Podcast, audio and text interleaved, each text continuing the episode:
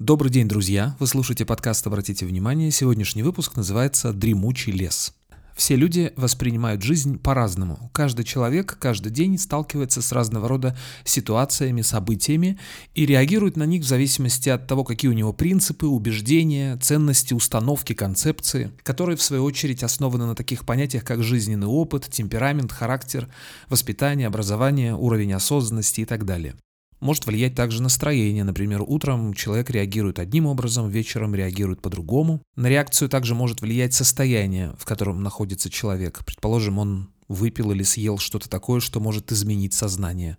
Скажем, алкоголь или кофе. В состоянии влюбленности люди тоже немного неадекватно воспринимают мир, в розовых очках все видят. Точно так же, как находясь в депрессии или в апатии, люди видят серым или даже черным окружающий мир. Другими словами, мы не всегда воспринимаем мир таким, какой он есть, а воспринимаем его через вот эти разные фильтры, как это называется в НЛП, фильтры восприятия. Как это выглядит схематически? Наше внимание, наше восприятие выходит из какой-то условной точки, проходит через вот эти фильтры и только тогда достигает реальности, но поскольку она проходит через эти фильтры, мы немножко искаженно все это воспринимаем.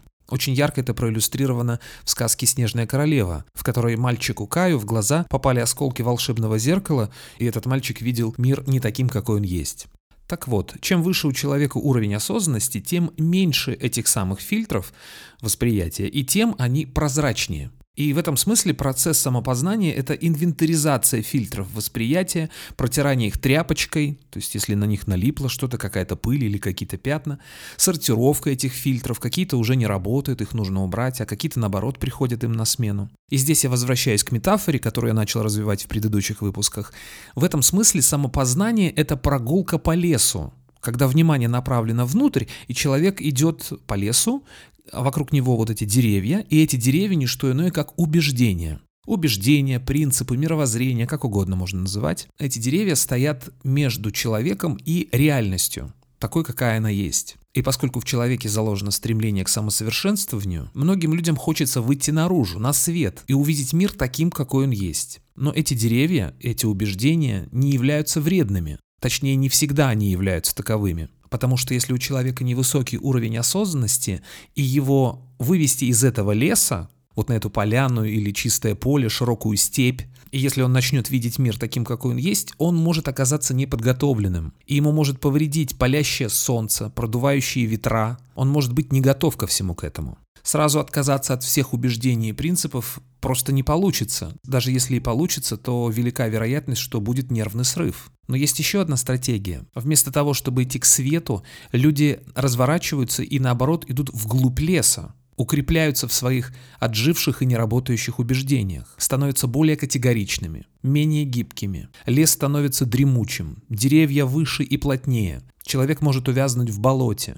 Потому что, в общем-то, есть два варианта. Человек либо развивается, либо деградирует. И можно закопаться и похоронить себя в этих негативных убеждениях, или, по крайней мере, довести себя до такой ситуации, что может помочь только врач-специалист. На мой взгляд, оптимальной стратегией выхода из вот этого дремучего леса будет следующее. Относиться к своим убеждениям, какими бы они ни были, с благодарностью. Если уже они отжили и перестали работать, не корить себя, не обвинять себя за то, что вот я до сих пор ими пользуюсь а поблагодарить их и начать подыскивать им замену, какие-то другие убеждения. То есть сортировать, инвентаризировать, перебирать, какие-то выкидывать, потому что они уже отжили, какие-то наоборот добавлять. И наиболее оптимальной стратегией здесь будет не бороться с этим, не вырубать эти деревья, потому что в конце концов они помогают, они защищают эти самые убеждения, а постепенно передвигаться к свету, постепенно выходить на свободное, на чистое пространство, привыкать к свежему ветру, привыкать к солнцу, Привыкать к тому, что свобода – это в том числе и дискомфорт. Можно всю жизнь лежать в теплом уютном болотце, там тепло, там не дует ветер, но эта трясина может и засосать. Как можно понять и определить, что я уже приближаюсь к реальности? Это значит наблюдать за тем, как мои убеждения меняются с резких и категоричных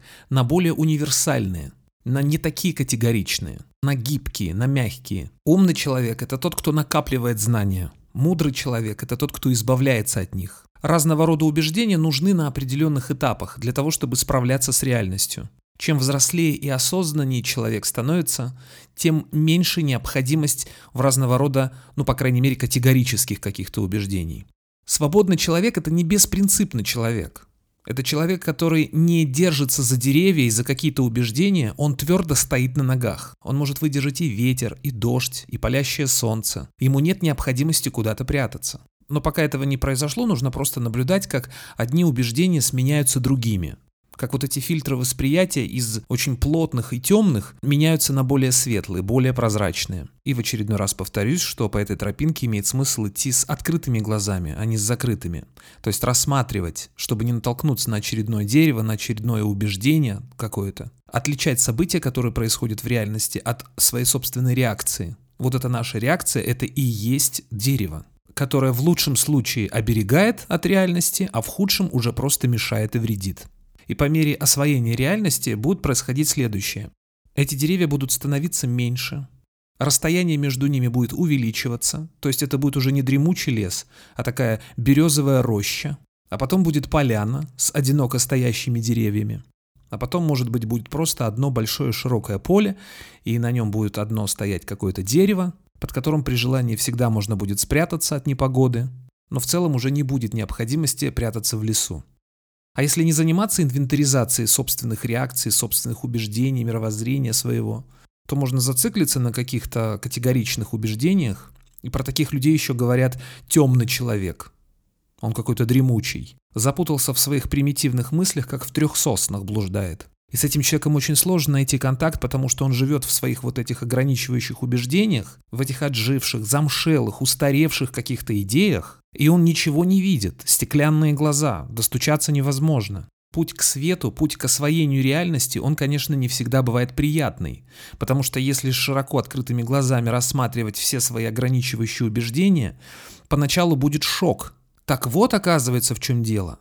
Оказывается, все эти годы это во мне все дело было. Оказывается, вот какая истинная причина была. И здесь нужно просто терпеливо проходить пять стадий принятия. Отрицание, гнев, торг, депрессия и, наконец, уже принятие. Но зато с каждым разом будет чаще появляться солнце, будет свежее воздух, будет расти самооценка, уверенность в себе, самоуважение, будет радость от переживания реальности такой, какая она есть. И если пусть через боль, но все-таки появляется просвет, и он с каждым разом все больше и больше, то это значит, что вы двигаетесь в нужном направлении. В следующем выпуске я поговорю о травмирующих воспоминаниях, а пока такой вопрос. Вы по этой лесной тропинке в какую сторону двигаетесь? Туда, где свет или в противоположном направлении? На сегодня все. Счастливо, пока.